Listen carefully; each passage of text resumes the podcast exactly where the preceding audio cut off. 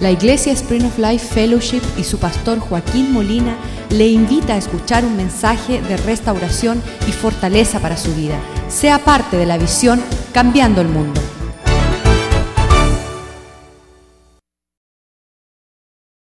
Tenemos que nosotros romper a través de esa mentira y engaño para ver algo eterno, porque nosotros fuimos, fuimos creados para participar con algo que ah, yo no quiero que mis hijos ah, vean que yo me ocupé toda mi vida, así como las personas que se ocuparon en esa empresa, yo siempre menciono, porque es la empresa donde yo comencé a trabajar en los tiempos de mi rebeldía, me fui, le dije a mi papá, ¿qué te voy a escuchar? Me voy para el aeropuerto y voy a tener un gran futuro con una aerolínea que se llama Eastern Airlines. Y la gente dice, ¿qué? Sí, sí, esa aerolínea que es fuerte. Y sabes que ni existe. Se borró, ya no existe, una fantasía. También aquellos que pusieron su esperanza en Pan Am. ¿Se acuerdan? La, la aerolínea Pan Am. Ahí voy a dedicar no 40 horas semanales, sino 80 horas. Voy a hacer overtime. Y cuando viene a ver, no existe. Se borró de la memoria. Eh, tú vas a decir, Señor, yo fui parte de... Y él dijo, ¿sabes qué? La gloria del hombre se desvanece como la flor del campo, que cuando sale el sol pierde todo su encanto. Pero nosotros dice que el que hace la voluntad de Dios resplandece por toda la eternidad, como una estrella del firmamento. Y así queremos, queremos conectarnos con esa realidad. Los cielos y la tierra pasarán, mas la palabra de Dios y las cosas que habla esta palabra no pasarán. Y, queremos ser parte de, ese, de esa realidad, queremos ser parte de, de lo eterno. Ahí vamos a ver nosotros Abraham, Isaac, vamos a ver Jacob, hombres que vivieron no por la gloria de este mundo, no por la vanidad que se esvanece, sino por las cosas eternas. Y eh, esa es la razón por la cual me encanta ganar almas, porque por toda la eternidad van a decir, ¿sabes? Gracias que tomaste el tiempo para hablarme. Gracias que me pudiste alcanzar en el momento de mi necedad me estremeciste, igual que ayer tuve que hacerle un favor a alguien, me vestí de abogado y fui a la corte. Y cuando estoy en la corte ah, ayudando el caso de, una amistad, me, me encuentro con un abogado que el año pasado, cuando le estaba haciendo el favor a otra persona, me lo encontré en la corte y empezamos una conversación. Y este hombre vivió como seis años en la India buscando encontrar algún alumbramiento, algún despertar espiritual. Dice que no encontró nada y por eso él, es ateo. Entonces habíamos iniciado esa conversación el año pasado y yo le di mi tarjetita dije, llámame para terminar la conversación y él nunca me llamó. Pero ayer cuando estaba haciendo este favor para uno de los hermanos, lo encuentro a él, le digo, usted me parece como que nosotros no hemos terminado una conversación. Y él dice, ¿qué me estás hablando? Sí, tú, yo creo que nos toca terminar algo que comenzamos el año pasado. Dice, ah, tú eras el loco ese religioso. Y yo dije, sí, ese soy yo. dice, pues te voy a decir de nuevo lo que te estaba diciendo el año pasado. Yo no creo en Dios. Y ya como ya la conversación estaba caliente el año pasado, empezamos caliente desde, desde el inicio. Le dije, mira, tú eres un imbécil.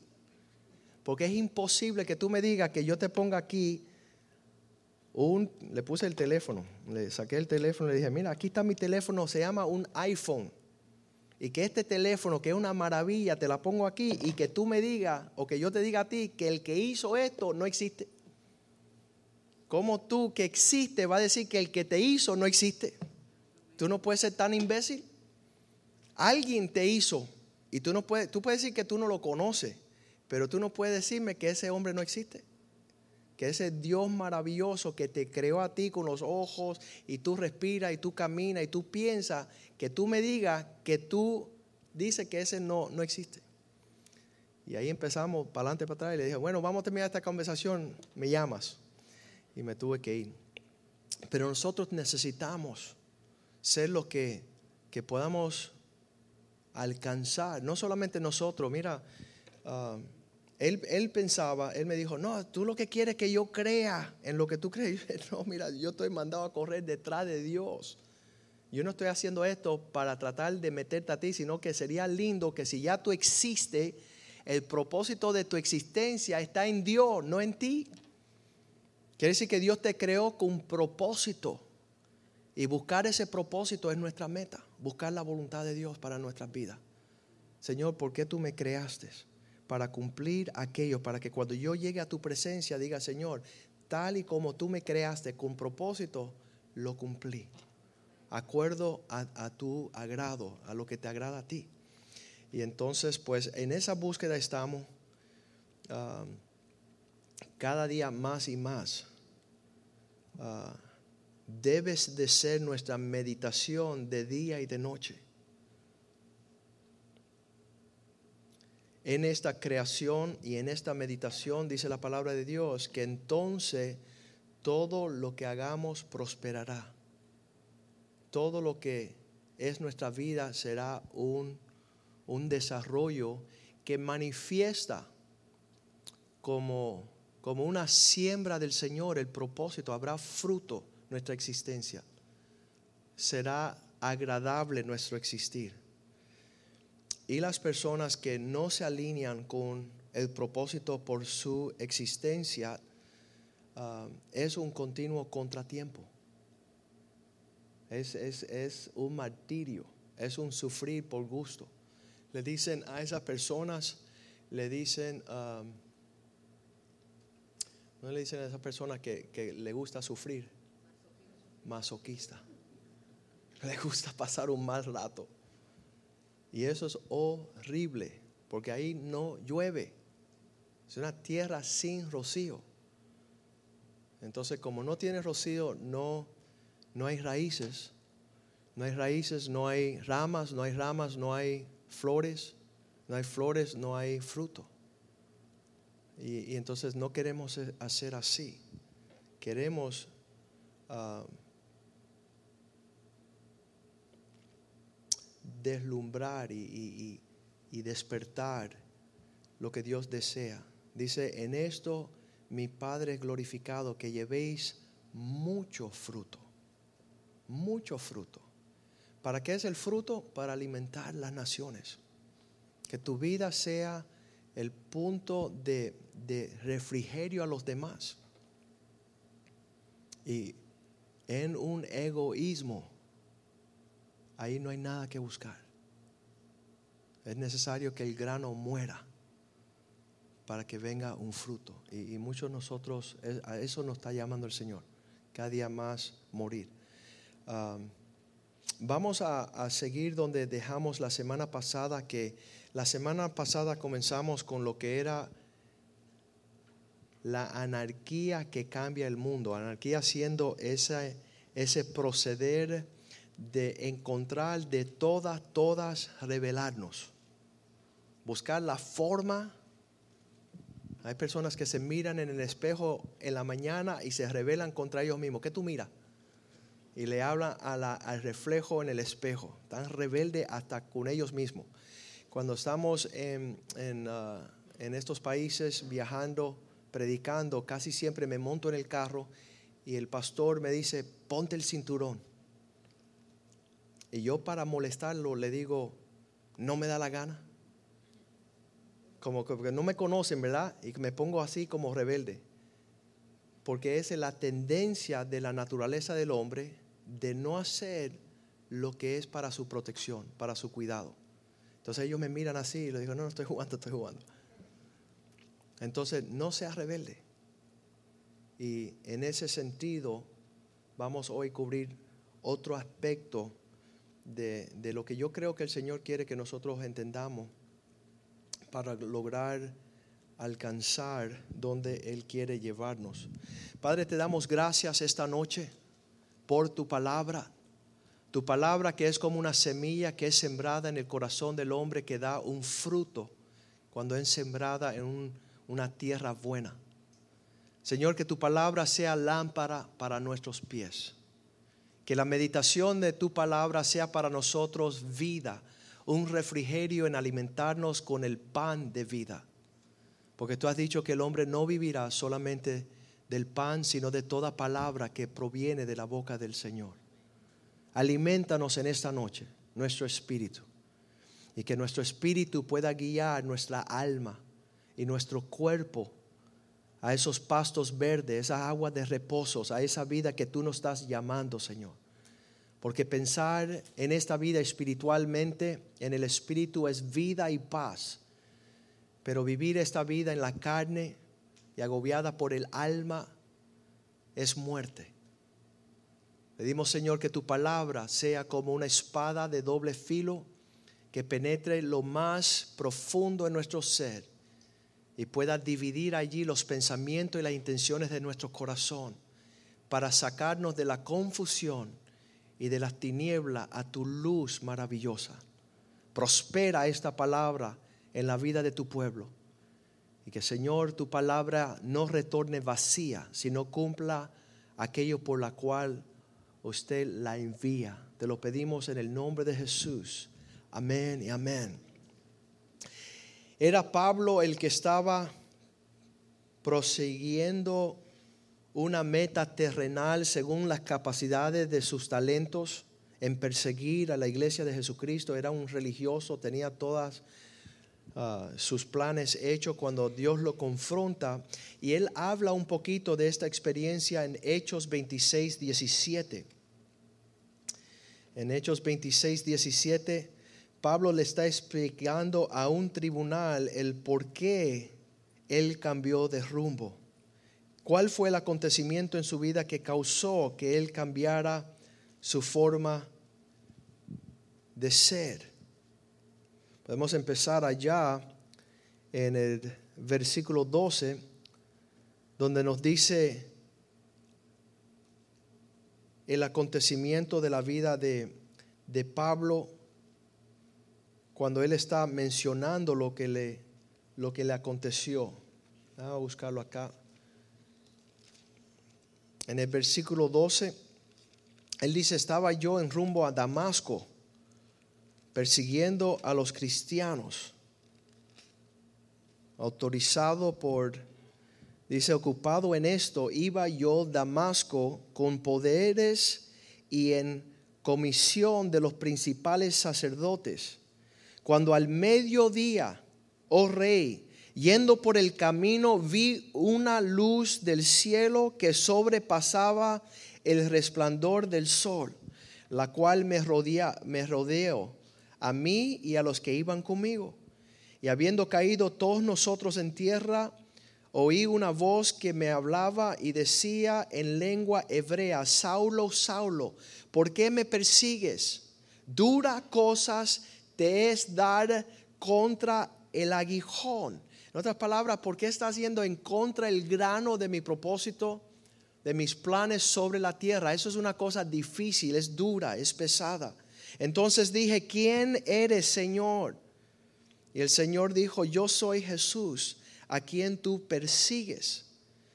Pero levántate y ponte sobre tus pies, porque para esto he aparecido a ti, para ponerte por ministro y testigo de las cosas que has visto y de aquellas y de aquellas en que me apareceré a ti, librándote de tu pueblo y de los gentiles a quien ahora te envío. Enviar para qué? Escuche, versículo 18.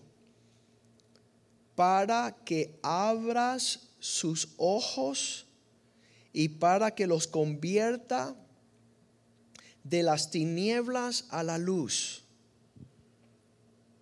de la autoridad de Satanás a la autoridad de Dios, para que de esta forma reciban por la fe que es en mí perdón de pecados y herencia entro entre los santificados.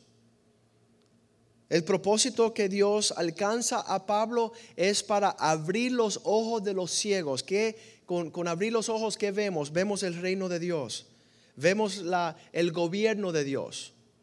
un lugar de paz, de gozo y de justicia, una vida ah, que no se puede explicar, una vida increíble. Abre los ojos para que puedan ver, para salir de las tinieblas a la luz. Segunda parte, cuando abra tus ojos vas a poder, poder salir de tinieblas a luz. Y la tercera cosa es abrir sus ojos, sacar, salir de las tinieblas como traducirlos de la autoridad de el mandato como un títere de Satanás, donde él está poniendo, imponiendo, haciendo cosas y trasladándolos a la autoridad de Dios, mucho más abierto en su propósito de existencia. Personas ciegas, personas en tinieblas, personas que solo viven para ser lo que manda Satanás. Satanás, prototipo del faraón. Escuche bien, ¿qué tenía el faraón haciendo al pueblo de Dios todos esos 400 años? Haciendo pirámides. ¿Para qué sirve una pirámide? Para enterrar un muerto. No tiene propósito, es la cosa más absurda en su existencia. Ahí nadie puede vivir, ahí nadie se puede recrear, es un muchos ladrillos hechos de fango, esfuerzo del hombre, con pajas y fango. Así como, como ponen el, el ratoncito que va en, dando vuelta en la rueda. Y yo veía eso con mis amistades, veía eso en mi carrera de abogado. ¿Para qué todo esto? ¿Con qué fin? ¿Qué, tantos papeles? ¡Wow! Ahí todavía tengo, después de 10 años de ejercer, tenemos todavía un montón de papeles. Papeles, papeles, papeles, papeles, papeles para esto, notario para esto, firma para esto. Yo decía, wow, qué cantidad de horas produciendo papeles. Para que a la final de mi vida, ver que nada eso tiene un propósito eterno. Es un ejercicio vano. Y ahí lo que dice el Señor, dice, sacarlos de esa miseria a un propósito amplio y eterno, en significado y valor.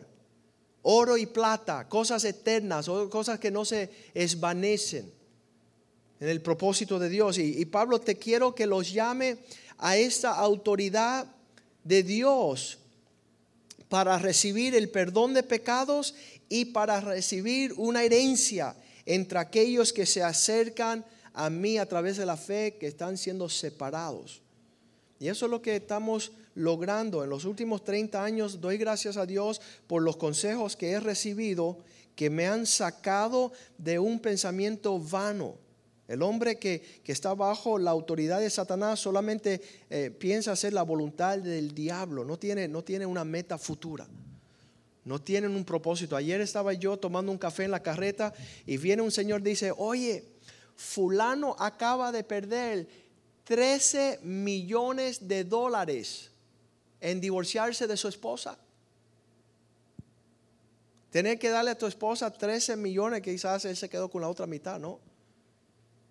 Y yo le dije, yo le dije al Señor, me tenía que haber llamado, ¿cómo va a hacer eso? Hubiera sido lindo que me hubiera llamado, se hubiera ahorrado 13 millones de dólares. Y no solo esto, la pregunta de su nieto cuando le diga, abuelito, cuéntame cómo guardaste y cuidaste a mi abuela.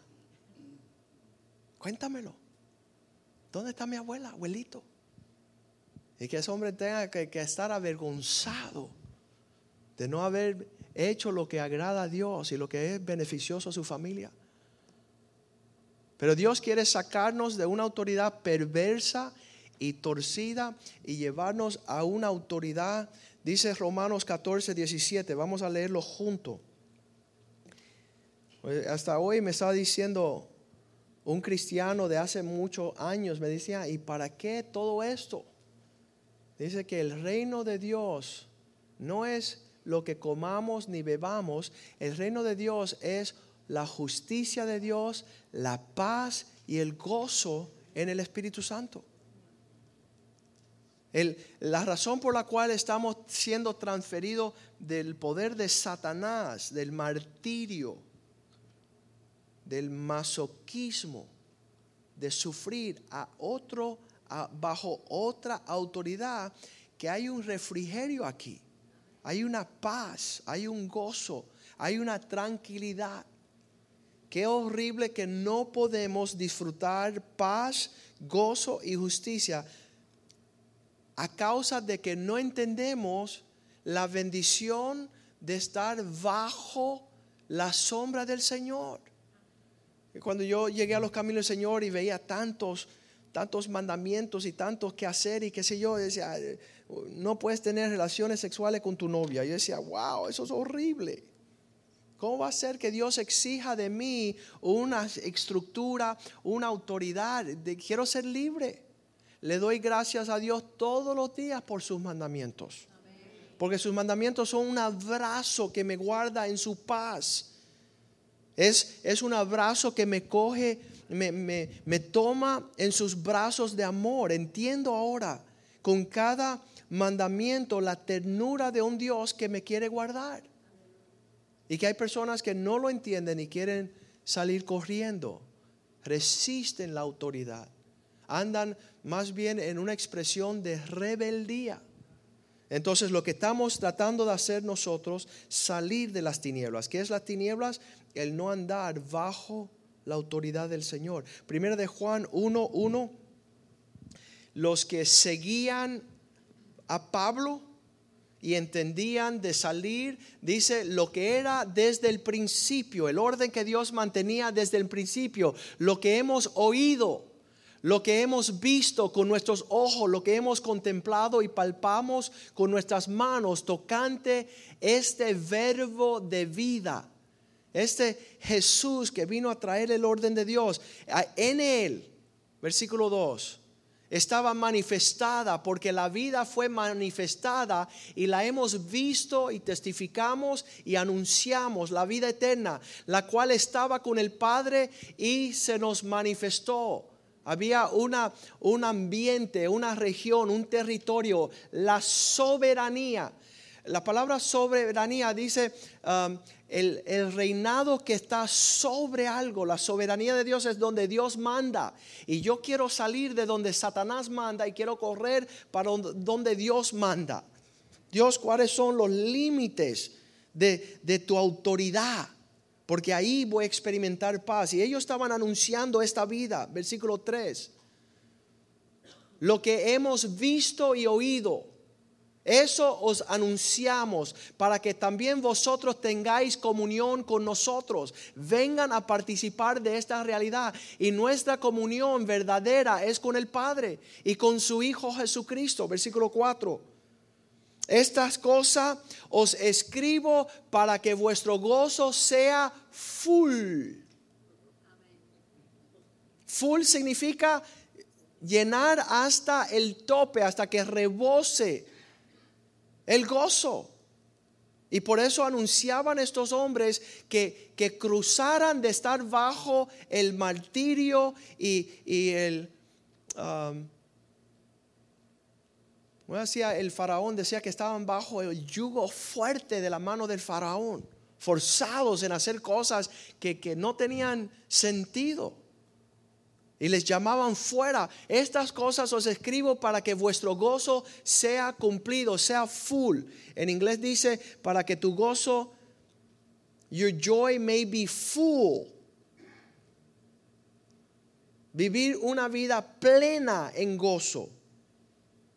Y en versículo 5 dice, este es el mensaje que escuchamos de Él Hemos oído de Él y os anunciamos que en la autoridad de Dios, Dios es luz y no hay ninguna tinieblas en Él. Versículo 6. Y si decimos que tenemos comunión con un Dios, pero estamos sufriendo tinieblas, somos mentirosos y no estamos practicando la verdad. En los últimos días han llegado un sinnúmero de llamadas de personas que están viviendo pesadillas. Y se conocen toda la Biblia. Y le digo, mira, ustedes son los más cercanos a un diablo que yo conozco. Porque el diablo se conoce toda la Biblia. Pero es un rebelde de primera y no hace nada de lo que él sabe. Hay muchos cristianos así. Se conocen toda la Biblia y están viviendo una maldición, una oscuridad, tinieblas, confusión, caos. Si estamos teniendo comunión en su autoridad, no es posible andar en tinieblas. Porque si andamos en tinieblas estamos diciendo mentira y no practicamos la verdad. Versículo 7. Pero si caminamos en la luz, si caminamos en el orden de, de las cosas prescritas por Dios, como Él está en la luz, tenemos comunión unos con otros y la sangre de Jesucristo, su Hijo, nos limpia del pecado. Entonces, estos hombres anunciaban esto desde un principio. Dice Hebreos 1.3. Um, esto, esta gloria que es el resplendor, siendo el resplendor de su gloria, la imagen misma de su sustancia.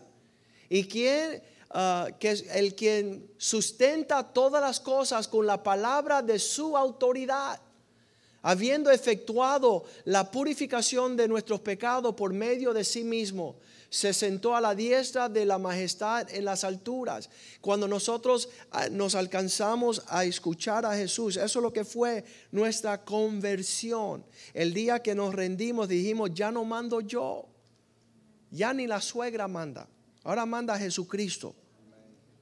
Las suegras pueden decir amén. Ahora, ahora estamos en otro régimen.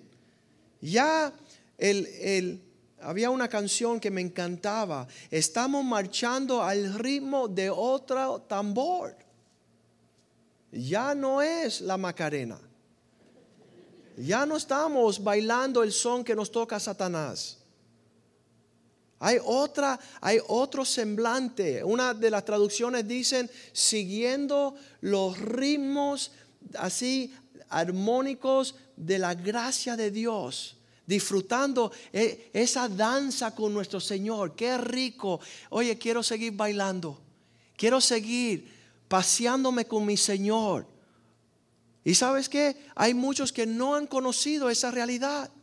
Porque no han visto que esto es cambiar de reino, cambiar de aquel que, que es una autoridad Efesios 1:22 dice que todas las cosas fueron puestas bajo sus pies. Todo. Entonces dígale a su vecino todo. No hay nada que no está bajo los pies de la autoridad de Cristo. Todo.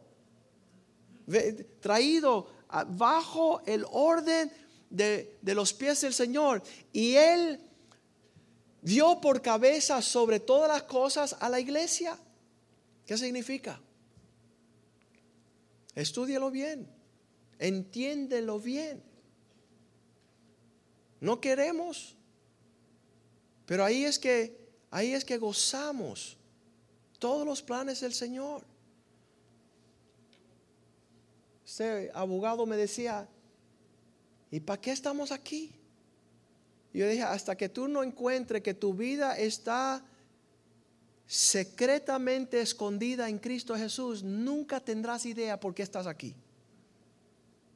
Hasta que no nos venimos debajo a, a desear a Cristo más que cualquier otra cosa en la tierra, no entenderemos nuestro propósito.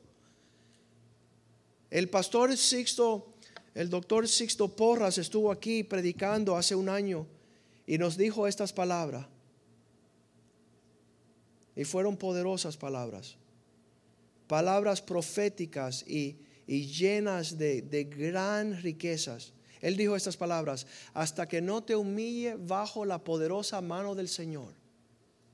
Hasta que no tomes tu lugar en un lugar humilde, hasta que no te humilde, humillas suficientemente bajo la autoridad que Dios tiene para ti, nunca verás el propósito de tu existencia. Qué, qué peligroso es eso. A un pueblo que no nos, no nos cae el bien sujetarnos a nadie en ningún lugar de ninguna forma. no es a nuestro agrado. Y aquí este hombre de Dios viene aquí y dice, hasta que no te humilles y te sujetas a la autoridad que Dios ha puesto sobre ti, jamás prosperará ni un poquito. Y yo digo, wow, es un desierto largo eso. Eso es un desierto largo. Sujetándonos a la cabeza, sujetándonos en amor, hablando la verdad de Dios en amor, así podemos crecer hacia la autoridad perfecta que es Cristo Jesús. Efesios 4:15.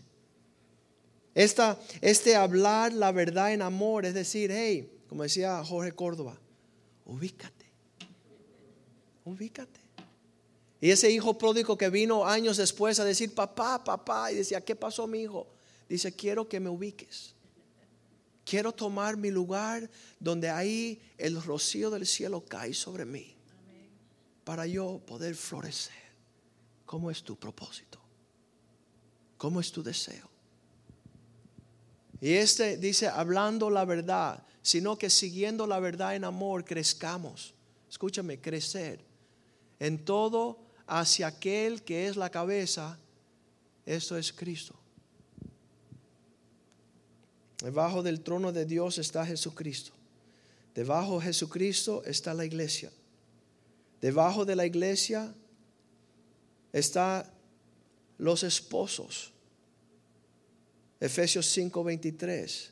El esposo, la autoridad de toda esposa. No.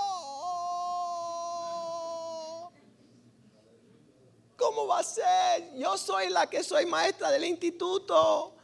Este desgraciado no lee la Biblia. Pero mira, ese desgraciado es tu cabeza. Y eso lo ha puesto Dios para cuidarte que tú no te hagas un diablo. Dios lo hizo. Y Dios ha establecido su autoridad en todo lugar. Dice Dios dio regalos a la iglesia, apóstoles, pastores, maestros, evangelistas, profetas para que recibir su amonestación, recibir su instrucción, recibir su corrección, su disciplina, podamos crecer a la plenitud de la fe. Para que ya no seamos inmaduros, para que ya no seamos niños. La esposa, el esposo, cabeza de la esposa, Efesios 5:23. Porque el marido es cabeza de la mujer, así como Cristo es cabeza de la iglesia, la cual es su cuerpo y Él es su Salvador. Colosenses 1.18 dice, Él siendo cabeza sobre su cuerpo. Su cuerpo la iglesia. El que no es parte de la iglesia no es parte del cuerpo. Y como decía muchos en tiempos antiguos, decían, no te vista que no vas la cabeza del cuerpo, que es la iglesia, el que es el principio, el primogénito de entre los muertos, para que en todo tenga preeminencia, para que Él sea, también allá en México lo dicen, el jefe de los caballitos. El jefe. No nos gusta esa palabra jefe. ¿Sabes por qué no nos gusta esa palabra jefe? Porque se ha ejercido en una forma diabólica. Y no debe de ser así en el reino de Dios. Pero debemos de entender, Mateo 28, 18, que toda autoridad en los cielos y en la tierra se le ha dado al Señor Jesús. Y Jesús se acercó y les habló diciendo toda, diga conmigo toda, potestad, autoridad, me es dada en el cielo y en la tierra. Él es el que manda. Y nosotros que eh, servimos acá en la casa estamos ciertamente bajo los deseos. Ayer le decía al Señor, Señor, solo queremos hacer lo que tú quieres, como tú quieres, las veces que tú quieres, como tú quieres, cuando tú quieres, eh, que sea el latido de tu corazón, la expresión de lo que hacemos, sea el ministerio, sea la iglesia. No tenemos otro deseo que agradarle a Él. Y este fue el que Dios estableció con esta autoridad sobre nosotros, Señor y Mesías.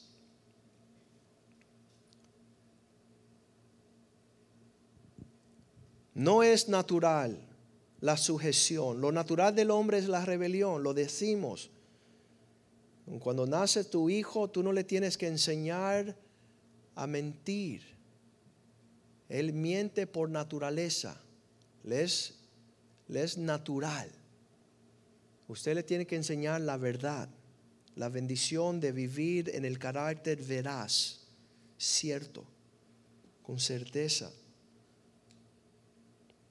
La rebelión es normal, la sujeción sobrenatural. El sujetarte es el ejemplo que tenemos en Cristo Jesús. ¿Cómo Él alcanzó esta autoridad? Juan 8:29. Aquel que me envió, con Él estoy. Porque el que me envió, conmigo está. Yo estoy ahí con Él. Eh, casi bien poco de los seres humanos pueden decir que alguien les mandó, porque casi siempre todos se mandan ellos mismos. Menos algunos esposos que le mandan a su esposa, que es triste. Porque Dios quiere mandar al hombre. Dios quiere que el hombre encuentre su autoridad. El refrigerio, lo digo y usted plásmalo ahí en un cuaderno el refrigerio más grande de cualquiera mujer es tener un hombre que camina según la autoridad de Dios. Plásmalo allí. Eso será un refrigerio de una aventura gloriosa de parte de Dios, en vez de seguir a un necio sobre el barranco de los problemas y su fantasía diario, porque no busca de Dios. Una esposa me dijo a mí, estoy cansado de ir por precipicios y sufrir las necedades de mi necio esposo. No quiero, no quiero que él me hable más nada. Él ha perdido toda credibilidad conmigo. Pero tú encuentras un hombre que puede decir estas palabras, el que me envió está conmigo, se llama Dios. En mi vida la autoridad plena es Dios. En mi casa le digo a mi esposa, vamos a ver lo que Dios quiere. Mis hijos, lo que Dios quiere. Vamos a ver cuál es el consejo de Dios. Y muchas personas andan lejos de ese consejo y han enseñado a sus hijos a estar lejos de ese consejo. Pero esa autoridad de Dios está establecida. Y, yo me da hasta, ¿cómo le dice eso? Piel de gallina. Ver lo lindo que es la autoridad de Dios en todas las vidas.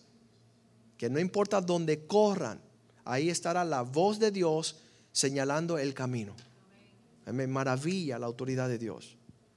A veces digo, yo como pastor no voy a decir nada, a ver qué va a pasar. Y sabes que sale un burro y dice, hey, así dice el Señor. Te van a arrancar la cabeza, como le pasó a Balaam. Porque la autoridad de Dios es hermosa. La expresión de su autoridad está en muchos lugares. Y es consistente. Dice, porque el que me envió conmigo está no me ha dejado solo el Padre. ¿Por qué? Porque yo siempre hago lo que a Él le agrada. Busco agradarlo a Él. Por eso su autoridad está presente. Por eso Dios me colma de bendiciones. Hay una paz continua en mi vida. Porque no estoy buscando mi propia voluntad.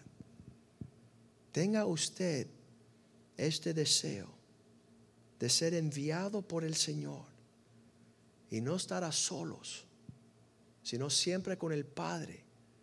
¿Por qué? Porque usted siempre busca agradarlo a Él en todo lo que haces. Filipenses 2, versículo 8 dice que Jesús siendo eh, en forma de hombre, muchas veces decimos, eh, pastor, ¿qué, tanto quieres de nosotros? Sencillamente somos hombre. Bueno, aquí lo tienes. Estando en la condición de hombre, se humilló. Esa palabra se ubicó. Encontró su lugar en el Señor.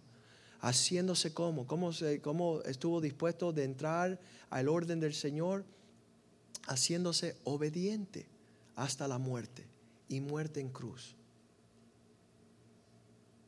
Este es el señalamiento de aquellos que florecen en el propósito de Dios porque ya no están bajo una autoridad cualquiera. Están ellos alineados con el propósito y el orden del Señor y dice, por cuanto obedeció, humillándose hasta la muerte y muerte en cruz, versículo 9 nos dice, por esta razón también Dios pudo exaltarlo hasta lo sumo y le dio un nombre excelente sobre todo nombre. Ahí está. En el propósito, en el orden, saliendo del, del caos, de las tinieblas, de la oscuridad, pasando al orden de, de el régimen, el reino del Señor, el gobierno de Dios, Dios puede llevarnos dándole un nombre sobre todo nombre, versículo 10, para que en el nombre de Jesús se doble toda rodilla de los que están en el cielo y los que están en la tierra y debajo de la tierra. Y toda lengua confiesa que Jesucristo es el Señor, para gloria de Dios el Padre, viviendo para el propósito de Dios. Así que fue Pedro también, Mateo 16, 18 que Dios le dijo, ubícate, edifica sobre esto. He aquí que digo que tú eres Pedro y sobre esta roca edificaré mi iglesia y las puertas del infierno no prevalecerá contra ella. No va a haber victoria. Segunda de Pedro 1:3, grande y preciosas promesas nos han sido dados para que nosotros participando, mira lo que dice, como todas las cosas que pertenecen a la vida y a la piedad, nos han sido dadas por su divina autoridad, mediante el conocimiento de aquel que nos llamó por gloria y excelencia. Versículo 4. Ah, por medio de las cuales nos han sido dadas preciosas y grandísimas promesas, por la cual por ellas llegases a ser partícipe de otra naturaleza divina, habiendo salido de toda la pudrición del mundo a causa de las concupiscencias. Son aquí todo lo que gobierna el hombre es el deseo de él. Como el hijo pródigo decía, papá, quiero salir de esta, esto que me ata al fango y a los puercos. Sáfame de todo eso para que yo pueda disfrutar la libertad de obedecer a Dios. Allá estoy obedeciendo a los deseos míos y los deseos míos son corruptos, están torcidos. Quiero, quiero probar tus deseos y escapar de la pudrición que está en el mundo que viene a causa de nuestra concupiscencia, nuestros deseos de rebelarnos continuamente. Ahí en que encontró el Señor Jesús al centurión en Mateo 8 y le dice, hey, ven porque en mi casa hay un hombre paralizado que sufre torturas terribles. Mateo 8:5. Mira, mira el plano de e, este hombre paralizado en casa sufriendo tortura. Eres tú y yo. Entrando Jesús a Capernaum, vino a él un centurión rogándole, pidiéndole, versículo 6, Señor, mi criado está postrado en casa, paralítico, gravemente atormentado. ¿Cuánto pueden decir? Ese soy yo. Estoy paralizado, no veo la hora en que yo pueda alcanzar ser sano. Estoy atormentado. ¿Sabes qué? Debe ser una tortura. Le voy a decir la verdad. En los últimos meses lo que Dios ha estado derramando aquí desde los cielos ha sido glorioso. Debe ser una tortura para aquellos que están escuchando y no viviendo esto. Para unos una tortura y para los otros debe ser una locura. Debe ser, este hombre vive una fantasía. Ese pastor debe fumar una droga fuerte. Pero no es una droga fuerte, es una realidad gloriosa. La paz, la presencia del Señor. Y viendo que mis hijos están heredando esa realidad. Que no están llevados por las locuras de este mundo están conectados con el Señor. ¿Sabes por qué? Han reconocido honrar la autoridad de su reino. Saben, ellos saben y ellos aman. Y ellos a veces miran a otros y como que no entiendo. cómo las personas pueden estar tan fuera de la paz del Señor, del gobierno de Dios.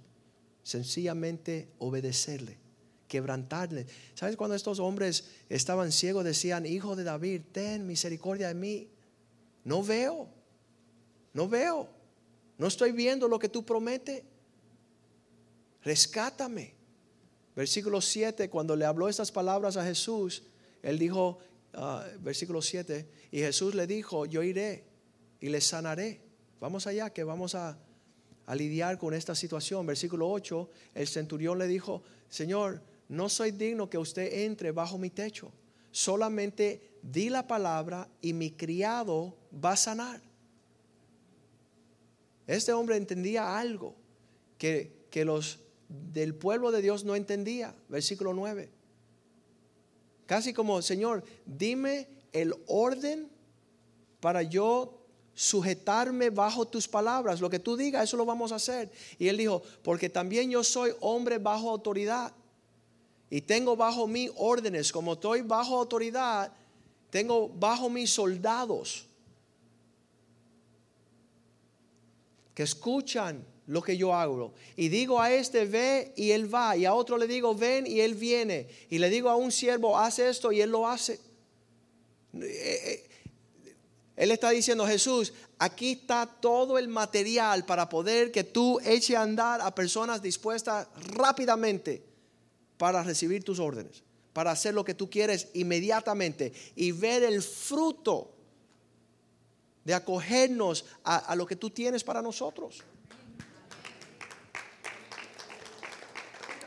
Y Cristo se maravilla. Cuando él dice el versículo 10, cuando Jesús escuchó estas palabras, se maravilló y dijo a los que le seguían, de cierto os digo que ni aún en todo Israel he hallado tanta fe. Yo no he visto una persona tan rápida. Hay un joven que vino al, al matrimonio de George Smith y Natasha. Creo que es o primo o un hermano, hijastro, hermanastro de George Smith. Ese muchacho vio lo que sucedió aquí el sábado y él dijo, pastor, yo quiero eso. un, hombre grande, fuerte. Dime lo que tengo que hacer ya. Y esto no es de, ya, no, sino que con el camino hacer lo que uno para ver. Y eso, lo, que tú me digas, ya. Y anoche él vino a, a, la reunión, anoche estuvo aquí. Y nuevamente dice, hey, me voy a bautizar ya mismo ya mismo, ya. Yo, ni se lo he dicho y él lo cogió en el aire. Pero él está loco por saborear lo que es obedecer a Cristo. Y él trajo su novia, dice, mira, ella, ella va a alinearse también. Díganos lo que tenemos que hacer, que lo vamos a hacer. Porque queremos lo que vimos. Anhelamos la paz, anhelamos el gozo, anhelamos disfrutar nuestro compañerismo. ¿Sabe por qué? Porque allá afuera en el caos es imposible. Es imposible. Y este centurión rápido dijo, Señor, lo que tú quieras. De cierto os digo que ni aún en Israel he hallado tanta persona dispuesta a hacer. Y entonces él dice de esta forma, versículo 11, les diré que muchos, le digo que vendrían vendrán muchos del oriente, de, los, de todas esas personas que conocen un montón allá, de los asiáticos y del occidente, los americanos, y se sentarán con Abraham y con Isaac y Jacob en el reino de los cielos, versículo 12.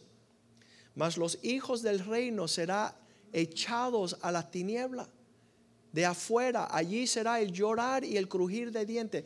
Hay una revelación clara sobre la faz de la tierra que el rey de reyes y el Señor de señores, Jesucristo, ha llegado y está al alcance de, digan conmigo, de todo el mundo.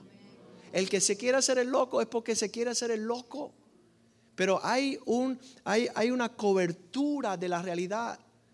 Yo, yo tengo que decir, fíjense que, que un loco como yo pudo alcanzar misericordia. Porque esto ya está al, al alcance de nuestras manos.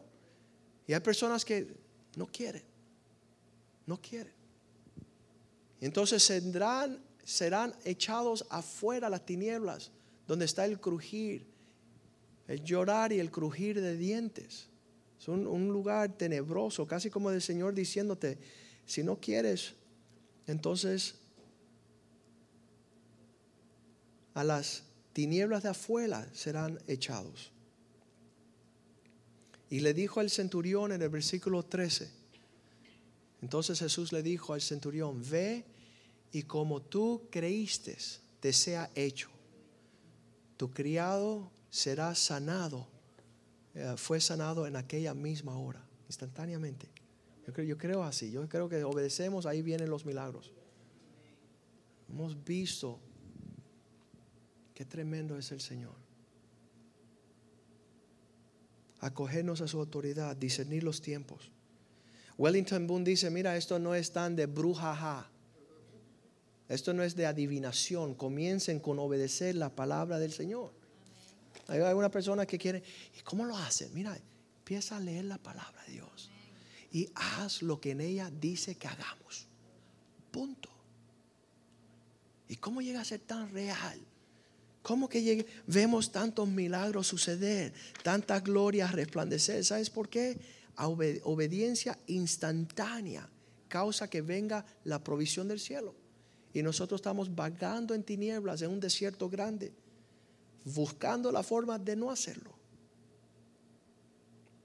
Mateos 20, 25 dice, ustedes mismos conozcan que los entre los gentiles, aquellos que mandan, sabes que los gobernantes de las naciones se enseñorean de ellas. Y los que son grandes ejercen sobre ellas potestad. Escúcheme bien sería una tragedia humana yo sacarme el cinto y empezar a darle cintarazos a todos los que no están bautizados. Ah, pastor, como usted no se zafó el cinto y no me metió un cintarazo, pues llevo 10 años sin bautizarme. Quiere decir que, que una autoridad impuesta es la que tú vas a escuchar. Yo tengo que decir unos anuncios. El que no llegue a las reuniones entre semana, que se busque otra iglesia. Así lo hacen las entidades por allá. Ah, si tú eres parte de un apartamento y no pagas tu mensualidad de la asociación, ¿qué sucede? Te votan. Y aquí el que no trae su ofrenda y sus diezmos al Señor, ¿qué hacemos? Hay gente aquí, aquí 10 años sin traer sus diezmos al Señor. Y lo único es eso es misericordia misericordia del Señor. Y han pensado que como no hay un cinto y todavía no le han echado de la iglesia, bueno, vamos a esperar hasta que nos echen. Pero así ejerce la autoridad los gentiles. No es así en el reino de Dios. En el reino de Dios usted se tiene que acoger a la autoridad porque usted quiere la bendición. Usted quiere la protección, usted quiere eh, todo lo que conlleva eso. Y él dice así, entre ellos son grandes los que ejercen sobre ellas la potestad, versículo 26. Mas no es así en el reino de Dios. Mas entre vosotros no será así, sino que aquel que quiera hacerse grande, el que quiera prosperar, el que quiera ver la expresión del reino de Dios, entre vosotros será vuestro siervo. En los últimos años han llegado muchas personas y dicen, pastor, ¿por qué tú no me nombras ahí director de los dirigentes más importantes? Yo quiero mi puesto ya, llevo 10 años ahí, tú todavía no me has señalado como el que más anda. Y le digo, mira, siervo, si tú sirves a tus hermanos, ellos conocerán quién tú eres en Cristo. Si tú te desvives por preocuparte por los demás y estás atento y no fallas y, y, sirves y sirves y sirves, tú serás no solamente un dirigente ni pastor, serás un obispo y llegarás a ser querubín. Vas a estar volando por ahí y todo el mundo va a reconocer el siervo, el gran siervo del Señor. Pero como tú lo que quieres es un título, y con el título van a decir que eres menos que lo que dice el título, yo no quiero que tú pases esa vergüenza. Yo quiero ser directores de todos los que están ahí en ese grupo. Sí, yo sé que tú quieres. Versículo 27. Y el que quiera ser el primero entre vosotros será vuestro siervo. Ese es el reino de Dios. Ese es el que puede sobresalir. Bien importante.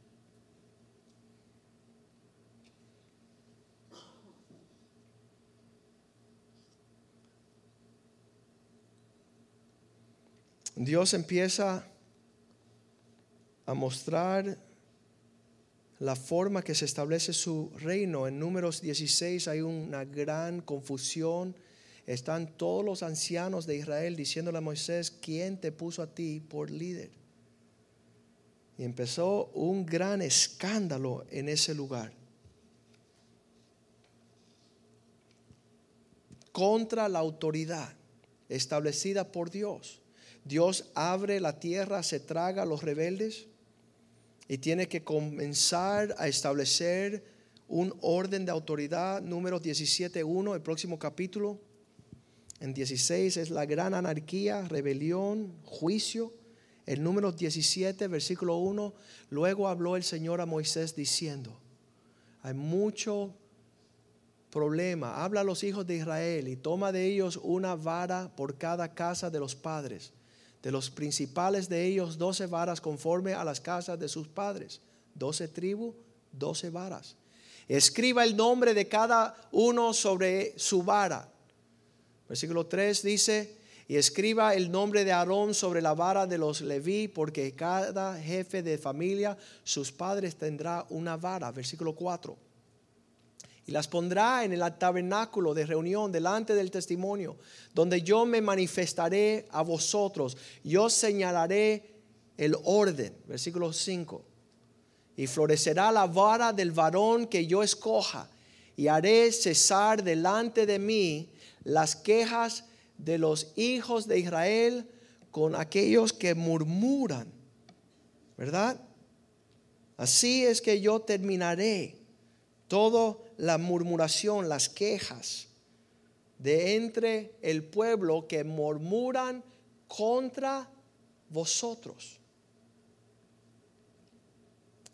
Vuelve versículo 6, Moisés le habló a los hijos de Israel, a todos los príncipes de ellos, y dieron varas cada príncipe por cada autoridad por las casas de sus padres, una vara en el total, doce varas, y la vara de Aarón estaba entre ellas de todas las varas. Versículo 7. Y Moisés puso, puso la vara de ah, varas delante de Jehová en el tabernáculo del testimonio. Versículo 8. Y aconteció que el próximo día siguiente vino Moisés al tabernáculo del testimonio, y he aquí que la vara de Aarón de la casa de Leví había reverdecido y echado flores y arrojado renuevos y producido almendras. ¿Sabes qué? Yo creo que una persona que se ubica en el lugar donde Dios quiere que se ubique va a florecer y va a ser obvio y va a haber una expresión de que Dios está con él y va a haber un refrigerio. Y eso es lindo y hermoso. No habrá contienda, no habrá murmuración, no habrá el tira ni el jale.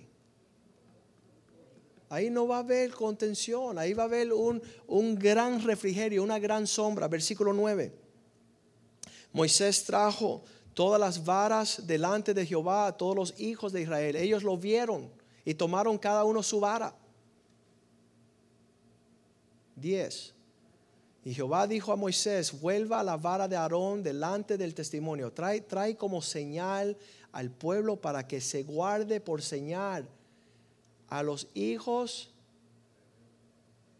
rebeldes. Hey, loco, si no te acoge a lo que Dios está haciendo, no hay fruto. ¿Por qué insistes desviar lo que es para tu bienestar. ¿Sabes lo que dijo el pueblo de Israel? Ya que ya todo está establecido, ¿verdad? En esa ocasión, está todo, todo en orden. Ellos dijeron, ah, buena cosa hiciste, ahora todos nosotros vamos a morir. Escuchen, versículo 11. Dice, a los rebeldes para que no mueran. E hizo Moisés como le mandó el Señor, así lo hizo. Versículo 12. Entonces los hijos de Israel hablaron con Moisés diciendo, he aquí nosotros somos muertos, perdidos somos, todos nosotros somos perdidos. Vamos a perecer, estamos muertos. ¿Sabes por qué? Porque ellos no se iban a sujetar a Aarón. Ellos no iban a escuchar la voz de lo que Dios iba a hacer. Versículo 13. Ahora cada uno, cualquiera que llegue a la iglesia, el que viniera al tabernáculo del Señor morirá y acabaremos todos por perecer. ¿Ustedes están escuchando lo que está sucediendo? Ya que sabemos que eso es lo que Dios manda, nosotros no lo vamos a hacer, así que todos ya vamos a morir. Ya que entendemos que Dios está haciendo algo grande entre nosotros y nosotros conocemos nuestro, Él dice, guarden esa varita para que los rebeldes conozcan. Y salieron los rebeldes y dijeron, ah, gran cosa ahora. Ahora cada vez que alguien llega a esa iglesia van a morir. Y solo que va a morir cuando tú te sujetas a la autoridad, tu propia voluntad. Va a morir tus propios pensamientos. Vas a morir todas tus imaginaciones que tú te has creído. Eso va a morir. Para que tú veas, como me dijo una señora, yo en mi casa soy la que lavo, yo limpio, yo, yo soy carpintera, electricista, ingeniera, yo soy, yo soy maravilla. esa es tu gloria. Ahora ubícate para que vea la gloria de Dios. Vea la grandeza de la paz, del gozo, de la justicia del Señor. Deje de estar opinando porque Dios tiene ya todo en orden. Y eso es lo que Dios estableció, y seguimos viviendo esa locura. El martes, el lunes estuvimos reunidos con los hombres y le pedí a los hombres, mira, si están en esta iglesia, vamos a hacer lo que estamos haciendo acá. Y si usted está en, iglesia, en otra iglesia, váyase a esa otra iglesia y sujétese a la autoridad.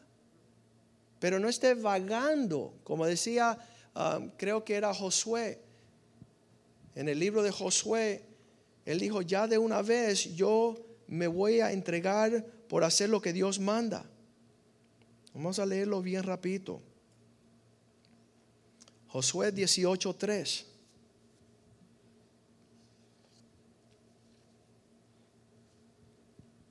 Josué dijo a los hijos de Israel, ¿hasta cuándo seráis negligentes para venir a tomar lo que Dios tiene para ustedes, que os ha dado el Señor a vuestros padres? ¿Cuánto van a seguir demorando la herencia que Dios tiene para ustedes? En cogerle la contraria al Señor. ¿Cuándo hasta cuándo seguirá siendo negligente? Sabemos lo que es negligente. Son dos palabras latinas que dice no legado. Si tú te revelas, tú no pasas el batón, tú no, no hay otro legado. Quiere decir que, que Dios como estamos leyendo de este señor el domingo, que, que sus padres eran misioneros a la China. El hijo se revela, el nieto anda como un loco en Venezuela haciendo política y su hija, que tenía una gran vida por delante, muere como budista en, la Miss Venezuela a los 28 años. Yo creo que 28 años es demasiado joven para morir. Yo creo. Entonces Dios dice, no vas a hacer mi propósito, no vas a pesarme el legado, es mejor que no viva. Y gracias a Dios tuvo un sueño tres días antes de morir, se entregó a Cristo, se quiso bautizar. Gracias a Dios, gracias Señor que tú eres fiel, aún con los rebeldes, aún con los que roban el legado de sus hijos. Y es necesario que nosotros entendamos estos conceptos. Léanse eh, jueces 9 del 8 al 15 la historia de Abimelech que mata a 70 de sus hermanos para él tomar el liderazgo. Como yo quiero hacer lo que me da la gana, que mueran todos y yo me voy a parar y entonces se, se huye Jotán y le dice a Abimelech, oye Abimelech, tú acabas de acabar con 70 hermanos de autoridad, pero te voy a dar una parábola. Un día vinieron los, los árboles del campo y le pidieron al olivo, sé tú nuestro Señor. Dijo, no, si yo estoy dando olivo para darle gloria a Dios y para congraciar a mis, eh, servir a los hombres. Y le fueron a la vid, le dijeron a la vid, tú sé nuestro Señor, manda sobre. Dijo, no, si yo no estoy aquí para enseñorearme, yo estoy aquí para dar uvas para que el hombre pueda tomar vino y poder glorificar el Dios de mi creación.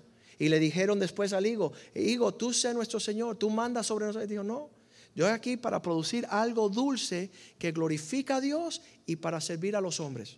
Entonces ya no viendo quién buscar como jefe, fueron a la, a la zarza, a la retama, que no tiene raíz, que no tiene hojas, que no tiene fruto, que anda volando por ahí, por donde sopla el viento, dijeron, sé tú nuestro Señor. Y dijo, sí, está bien, pónganse debajo de mí y vengan a coger sombra. ¿Sabes qué?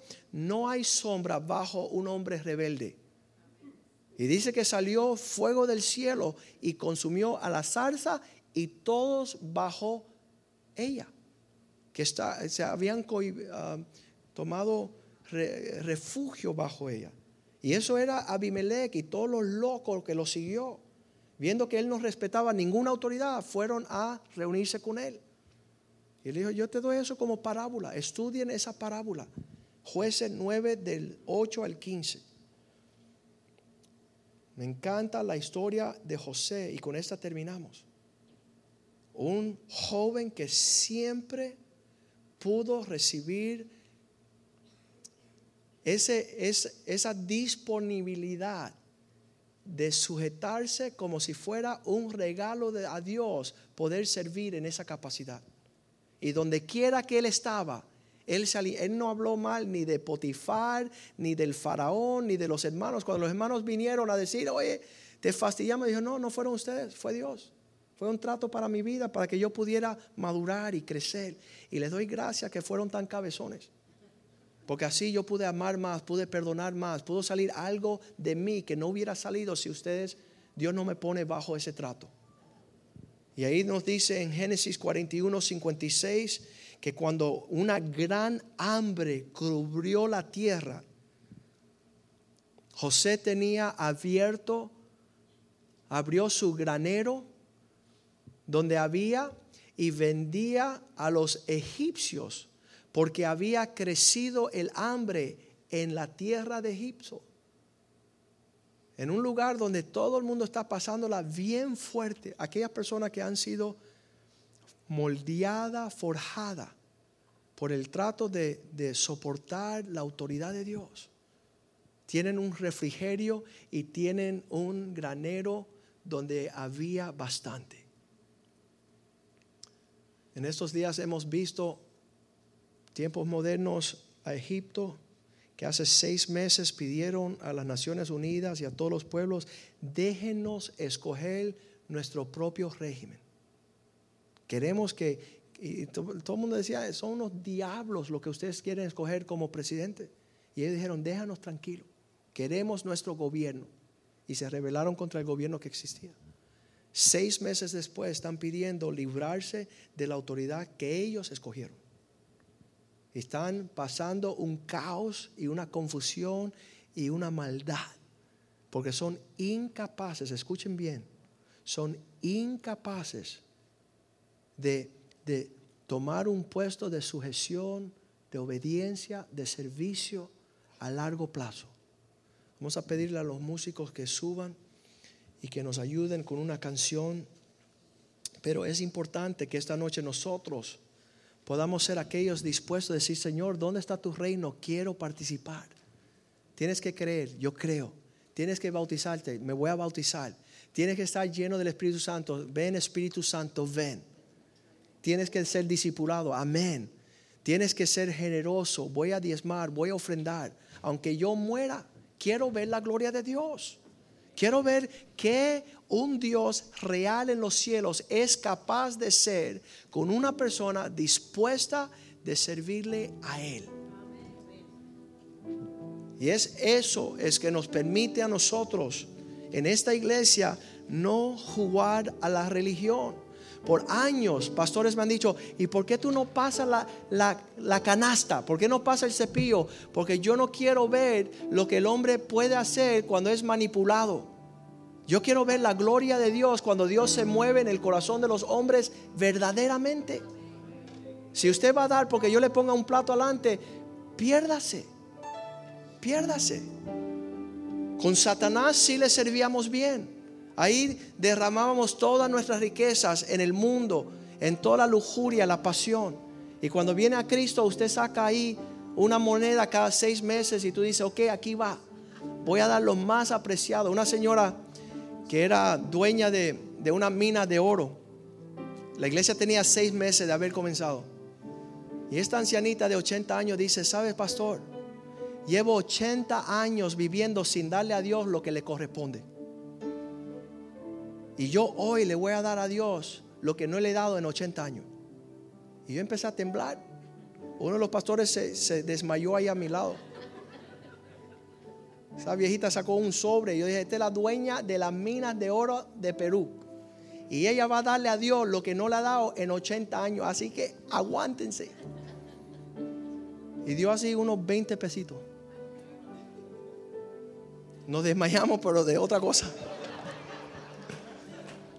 De la dureza del corazón de los hombres. Que Dios habiendo dado lo mejor que Él tiene, nosotros a Él le devolvemos migajas. Es una vergüenza. Por eso Jesús tuvo que señalar a la viuda y dice, ve a esta viuda. Usted dando de lo que le sobra, pero ella está dando todo lo que tiene. Donde quiera que este evangelio sea predicado, lo que ella ha hecho tendrá memoria. Pongámonos de pies en esta noche. Mi deseo es que usted venga bajo el abrigo del Altísimo, que usted conozca a Dios, que le sirva de todo corazón, que le conozca, que no esté lejos de usted, que con cada respirar, eso me encanta esa canción, Dios está aquí. Este es mi deseo, honrarte a ti. Con todo mi ser, te adoro a ti, te adoro a Señor. Levante sus manos al Señor y dígale con todas mis fuerzas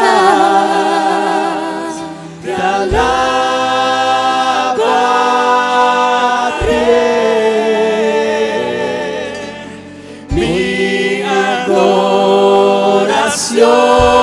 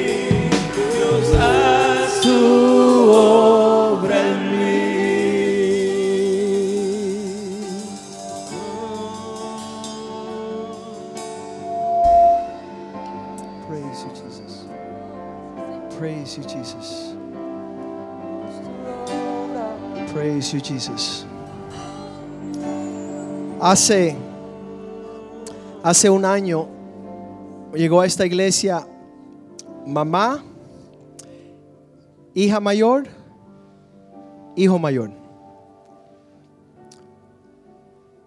Una reunión secreta con el pastor. Pastor, hemos decidido aquí con usted ponernos de acuerdo a echar a mi esposo y el padre de esos, de esos hijos y hijas a la calle. Le vamos a decir que se largue. Porque es un pesado. Es un abusador. Es un hombre difícil de convivir con él. Y en ese momento le dije, ¿sabes qué? Tienen todo el derecho de hacer eso, pero si quieren ver la gloria de Dios, vayan a la casa y pídanle perdón a ese hombre. Y sujétense a él. Y ámenlo y respétenlo. Obedézcanlo. Sírvenle. Ellos me miraron como dice, pastor, ¿sabes qué? Nos vamos a cambiar de iglesia. Porque hemos venido aquí con un plan de rechazar todo lo que Él representa. Y salieron de aquí y fueron a la casa, hicieron tal y como el consejo. Y ese hombre se dio una quebrantada. Y Dios tocó su corazón de tal manera que todo ese hogar cambió.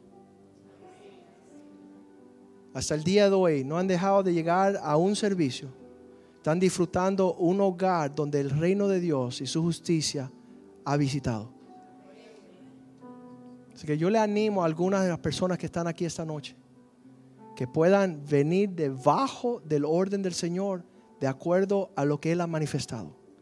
Y yo puedo casi, casi decir que todo lo demoníaco y lo torcido que está en nuestras vidas es nuestra incapacidad de reconocer el orden de Dios y dejar que Dios sea Dios en nuestras vidas y nosotros no, no estar haciendo cosas indebidas. Padre, te damos gracias esta noche por tu palabra. Te damos gracias por tu presencia y por tu espíritu que ha ministrado nuestras vidas. Te damos gracias que tenemos la esperanza y la fe de caminar en algo poderoso que es el amor. Y no hay ma- mayor amor que este que uno dé su vida por causa de un amigo. Que podamos tomar tu palabra tal y como tú las has expuesto. Que podamos disfrutar el hecho que nos has puesto en un lugar donde podamos servir, desarrollar nuestro testimonio, mostrar los frutos de que exista un arrepentimiento en nosotros. Que hemos dejado de ser ciegos, que hemos dejado las tinieblas, que hemos dejado la autoridad de Satanás y su potestad de temor, de incertidumbre, y hemos pasado a tu luz maravillosa, a ver con nuestros ojos tu reino y a la autoridad del Dios omnipotente cual ha perdonado nuestros pecados y nos